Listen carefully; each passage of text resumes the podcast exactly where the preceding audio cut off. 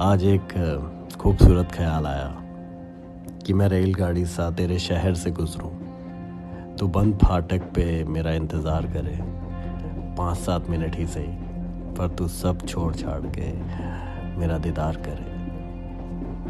तू किसी रेल सी गुजरती